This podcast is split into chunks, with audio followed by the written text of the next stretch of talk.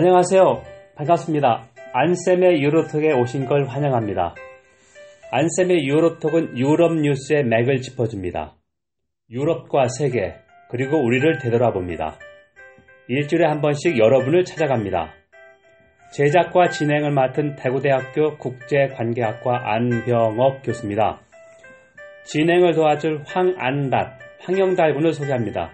영달이 소개 좀 해주세요. 네, 안녕하십니까. 베트남에서 온 황잉닷이라고 합니다. 현재 저는 대구대학교 국제관계학과 4학년 졸업 예정 학생입니다. 예, 어, 영다리가 저를 도와서 지금 세 번째인가 네 번째 진행하고 있습니다. 그래서 여러분한테 많은 성원을 받고 있습니다. 영다리가 아주 너무 잘한다고. 감사합니다. 네, 그래서, 예. 그래서 이번 주에도 여전히 유럽과 국제사회 뉴스가 좀 있었습니다.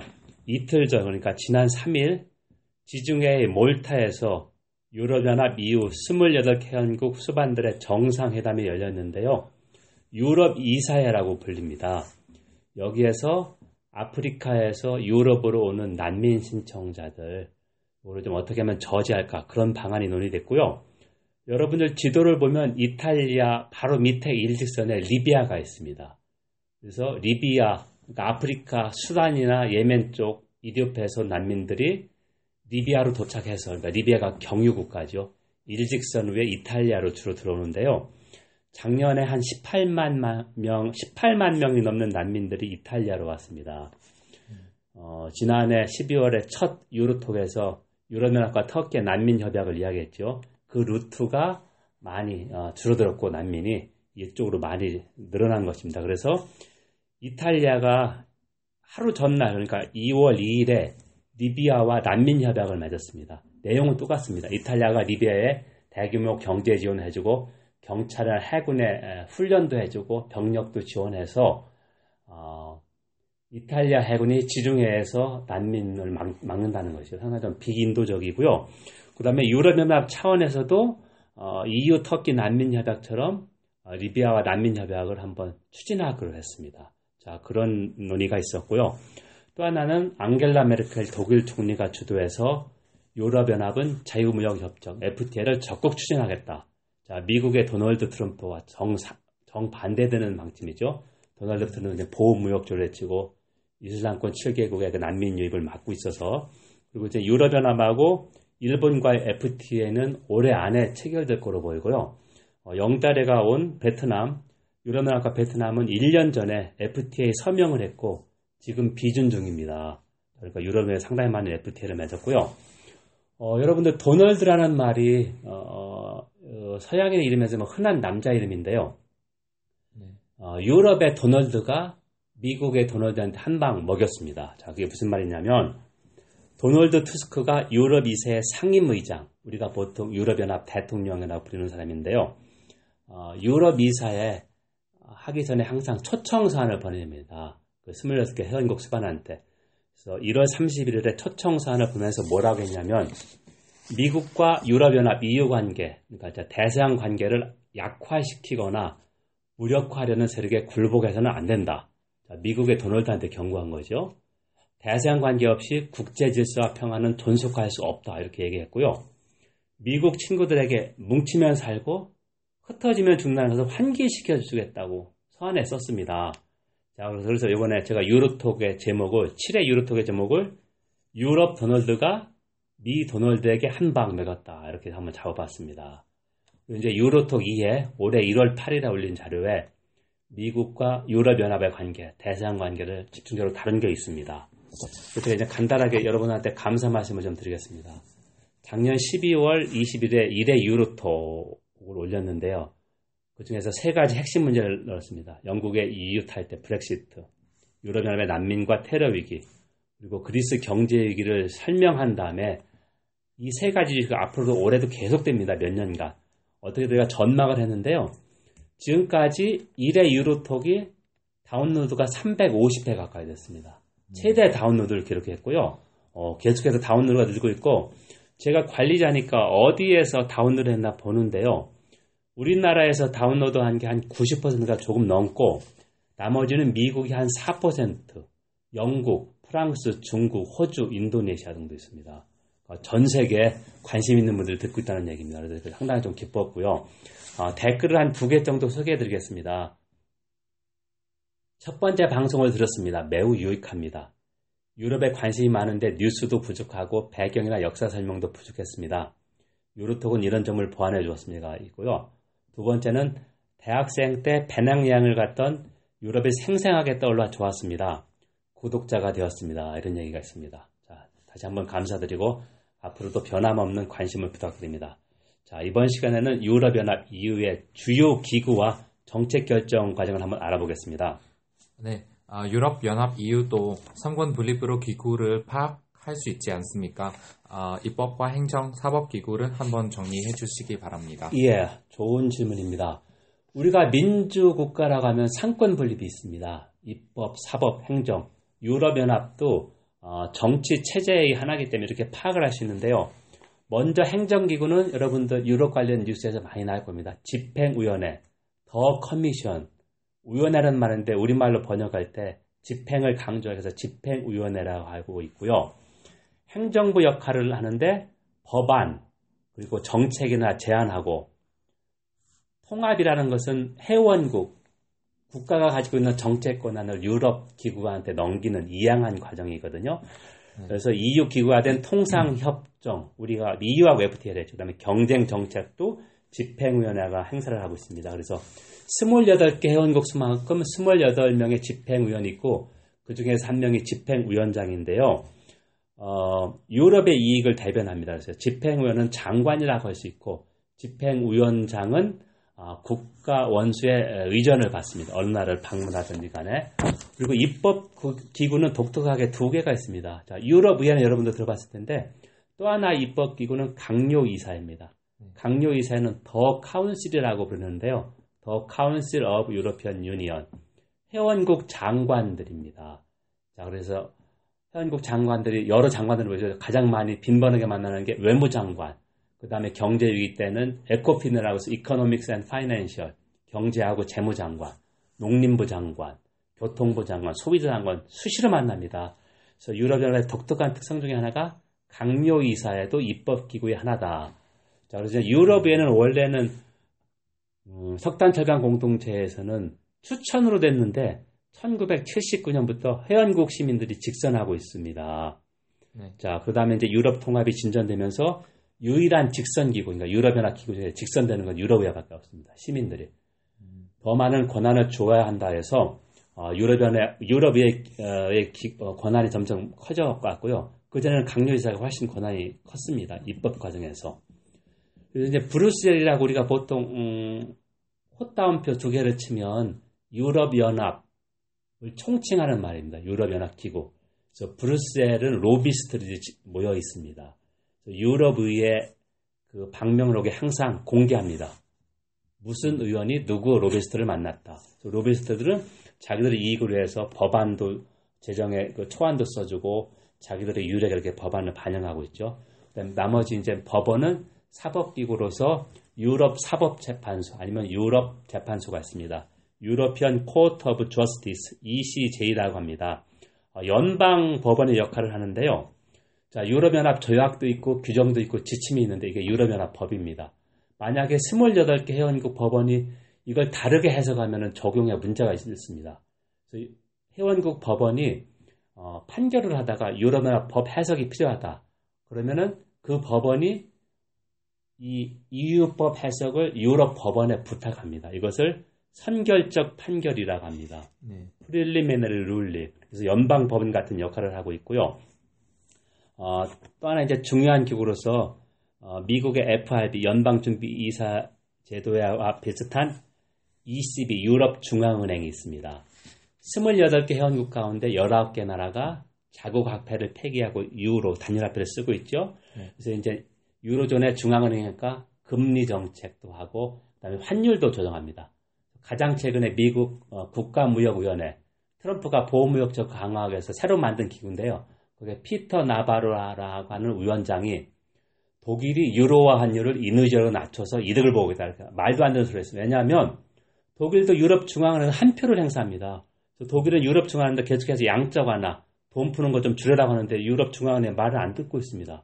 그러니까 이제 잘못 이야기한 것이죠. 자, 그 정도로 유럽 중앙은행의 역할이 크다 이렇게 볼 수 있습니다. 네. 아, 유럽 이사회나 유럽 이사회 상임 의장은 정확히 무슨 역할을 합니까? 예. 유럽 이사회는 다시 한번 정리하면 유럽 연합 회원국 수반의 모임입니다. 그래서 이제 대통령제 국가는 대통령이 참석하고 내각제, 유럽의 많은 국가 내각제에서 내각제는 총리가 참여하는데요. 어, 최소의 1년에 4번 정도 유럽 이사회가 열립니다.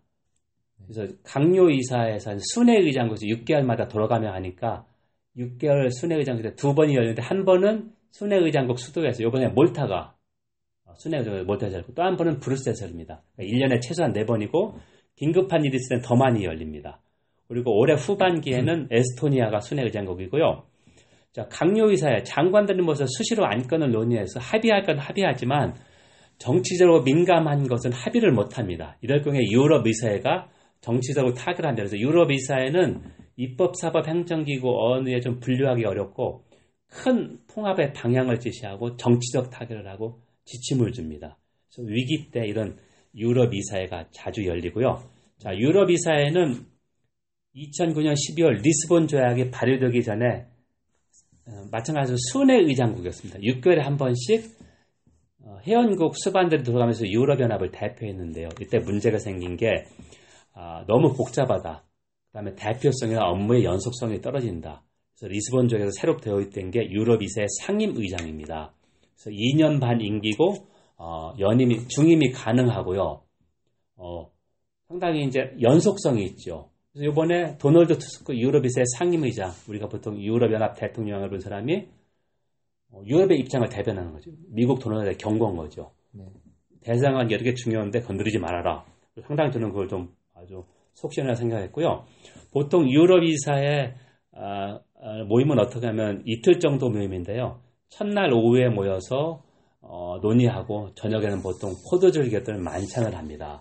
그리고 이제 어, 논의를 하고 어, 보통 자주 만나기 때문에 외국 수반들이 총리가 그렇게 부르지 않고 이름을 부릅니다. 성이 아니라 예를 들면 앙겔라 메르켈, 테레사 메이죠. 영국 총리 그러면 네. 앙겔라, 테레사 이렇게 부릅니다. 상당히 친숙하고 어, 이렇게 어, 정치적 타결을 논의하는 거고요. 어, 그래서 참 이렇게 보면 유럽이 유럽 연합이 참 이렇게 잘 여러 가지 기구가 있다 이렇게, 이렇게 알 수 있습니다. 자, 여러분은 지금 안쌤의 유로톡을 듣고 있습니다. 안쌤의 유로톡은 유럽 뉴스의 맥을 짚어줍니다. 유럽과 세계 그리고 우리를 되돌아 봅니다. 일주일에 한 번씩 여러분을 찾아갑니다. 지금까지 유럽연합 EU 기구를 상권 분립의 시각에서 알아봤습니다. 네, 아, 신문은 보면 집행위원회가 자주 등장합니다. 아, 지난해 아일, 아일랜드가 애플에 유리한 세제를 적용해서 세금은 거두지 않았다며 아, 130억 유로 세금 환수 명령을 내렸는데요. 아, 이에 대해 집행위원회 권한은 좀 더 설명해 주세요. 예. 110억, 130억 유로면 우리나라 돈으로 15조 원 정도입니다. 네. 우리 문화 예산이 제 기억에 한 4조 정도 되는데요. 1년 문화 예산의 4배 가까이 되는 거죠. 상당히 큰 돈인데요. 자, 다시 한번 강조한다면 통합이라고 해서 유럽 통합. 회원국, 그러니까 국가가 보유한 정책 권한, 경쟁 정책, 통상 이런 거를 EU 기구한테 이양하는 과정입니다.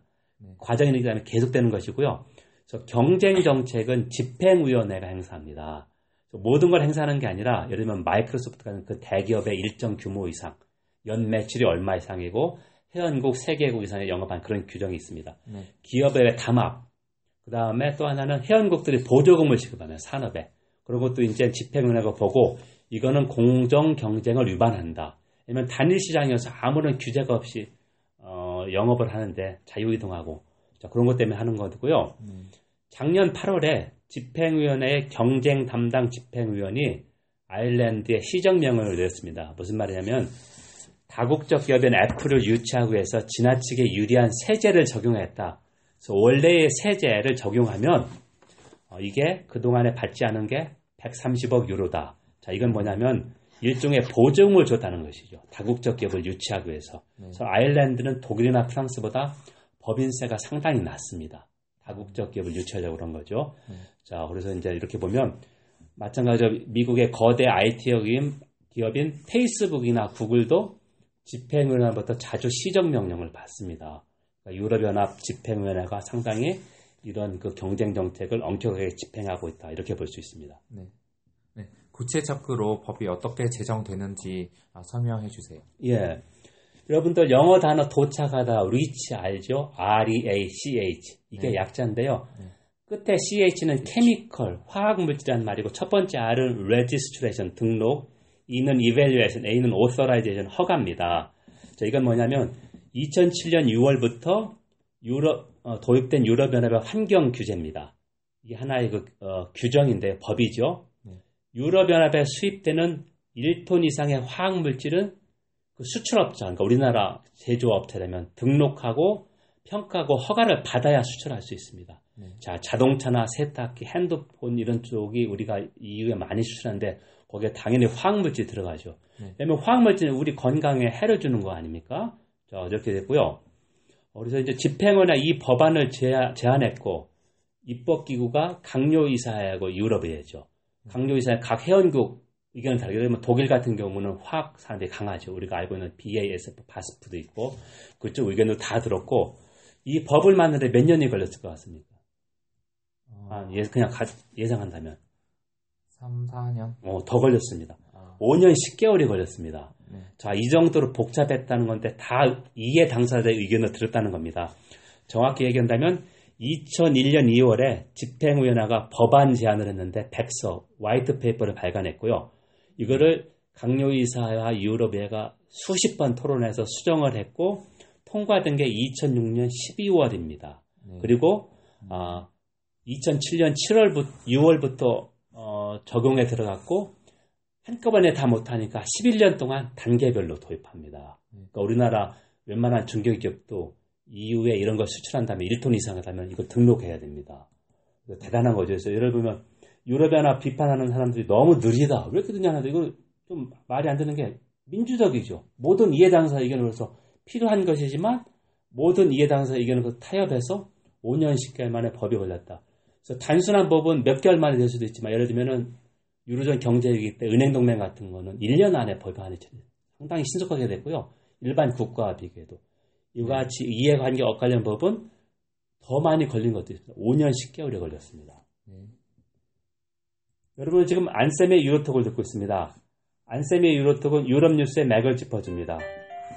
유럽과 세계 그리고 우리를 되돌아봅니다. 일주일에 한 번씩 여러분을 찾아갑니다. 자, 유로톡 7회는 유로연합 EU 기구와 그 정책 결정 과정을 살펴봤습니다. 이번에는 제가 쓴 칼럼입니다. 유럽연합의 경쟁 정책을 한번 좀 분석했는데요. 그리고 미국과 여론의 시각차가 좀 분명하답니다. 자, 칼럼 제목은 빅브라더, 모든 걸 감시하는 거죠. 빅브라더와 미국 유럽연합. 2013년 7월 10 파이낸셜 뉴스입니다. 네이버에서 빅브라더 안병호 가면 나옵니다. 미국이 브뤼셀의 유럽연합 EU 기구와 미국 주재 EU 대사관을 도청했다는 보도가 나온 후 미국과 EU 관계가 냉랭해졌다. 양자는 빅브라더를 두고 현격한 시각차를 드러냈는데 이 폭로 후 시각차는 더 커질 듯하다. 지난해 10월, 그러니까 2012년 10월입니다. EU의 행정부 역할을 하는 집행위원회는 구글에 질의서를 보냈다. 이 편지는 60개가 넘는 구글의 온라인 서비스가 이용자의 개인, 개인 정보를 처리하는 방법, 그리고 이런 서비스에서 얻는 개인정보를 종합해 사용하는 방법을 문의했다. 구글은 법을 준수하고 있다고만 대답했다. 이후 프랑스의 정보보호 규제기관인 CNIL과 독일, 영국 등 6개 규제기관이 합동조사를 벌였습니다. 집행위원회는 구글이 이용자 개인정보를 어떻게 사용하는지를 이용자에게 충분히 공개하고 있지 않다고 판단하고 EU 차원의 공동 대응책이 필요하다고 결론 지었다. 집행위는 이에 따라 올해 말 통과를 목표로 데이터 보호를 강화하는 법안을 마련했대. 차후에 이게 다 어, 구글하고 집행위원회가 계속 협상을 벌였습니다. 이때부터 구글과 페이스북은 물론이고 미국 상무부, 브뤼셀 주재 미국 EU 대표부가 집행위원회와 유럽의회 등을 대상으로 총력 로비 등을 벌이기 시작했다. 자, 입법기구죠. 유럽의회. 이들의 노조는 왜 미국에선 문제가 되지 않는데 유럽이 매우 까다로운 정보 그 규정을 들이대어 기업의 혁신을 저해하느냐였다. 이들은 EU의 규제가 비-EU 기업에 직접적으로 영향을 미치는 것을 매우 못마땅하게 여겼다. 자, 이후의 규제 정책이 EU만 해당되는 게 아니라 이런 일정 규모 되는 모든 기업에 해당됩니다. 이것도 그냥 치해법권이고 우리도 마찬가지 우리한테 해당됩니다. 자, 그러니까 미국이 불만 있는 거죠. 이런 빅브라더 논란은 미국과 EU의 사생활 보호에 관한 극명한 시각차를 보여준다. 미국은 사생활 보호를 소비자 보호의 시각에서 본다. 아주 편협한 거죠. 소비자는 자기가 침해를 당했다면은 정부에서 우위에 제조업자들은 쌓여야 됩니다. 정부의 비대칭이 많이 있는데 반면 EU는 사생활 보호를 인권으로 매우 중요하게 생각한다. 소비자 보호 입장에선 이용자들이 불만을 제기하고 법적 절차를 밟아 문제를 해결하면 그만이다. 그러나 사생활 보호가 인권이라면 이는 기업 이용과 차원이 다른 문제로 정부가 적극 나서서 보호해야 한다. 제품 정보 등에서 소비자보다 훨씬 우월한 입장에 있는 기업이 소비자의 불만을 제대로 다룰 수 없기 때문이다. EU는 국제무대에서 규범적 권력으로 불린다. 환경 보호에 가장 앞서서 엄격한 환경 규제를 제정했고 조금 전에 설명한 REA REACH 규제 같은 겁니다. EU 회원국에 제품을 수출하는 비회원국 기업들도 이런 규제를 수용해야 한다. 사생활 보호에 관한 EU의 규제 강화도 EU의 규범 제정이 파급 효과가 큼을 보여준다. 파이낸셜 타임스 미국 특파원 에드워드 루스는 최근 글에서 미국의 데이터 정보 복합체 data intelligence complex DIC를 경계해야 한다고 주문했다. 그는 약 85만 명이 여기에 종사한다고 추정했습니다. 드와이트 아이젠하워 대통령은 1961년 퇴임 연설에서 군산 복합체를 경고했다. 사성 장군 출신인 그는 국방부와 방산업체들이 사익을 공익으로 위장해 국방 정책을 좌지우지하는 상황을 우려했다. 그의 이런 경고는 현재에도 적용될 수 있다. 글로벌 공공재인 인터넷상에서 사생활 보호와 국가 안보라는 상충되는 가치관의 접점을 찾아야 한다. 정부가 혼자서 접점을 찾을 수는 없다. 이 칼럼에서 유로존학기구 그 집행위원회의 경쟁 정책을 강력하게 집행한다. 그리고 미국과 유럽연합이 어, 정보 보호도 상당한 시각차가 있다. 시각차가 있다를 좀 강조했습니다. 여러분 앞으로 신문 읽을 때 이런 거를 좀 보시면 상당히 도움이 될 거라 생각합니다. 지금까지 어, 유로톡 7회를 어, 어, 경청하셨습니다. 경청해 주셔서 감사합니다. 다음에 또 만나겠습니다. 네, 감사합니다. 감사합니다.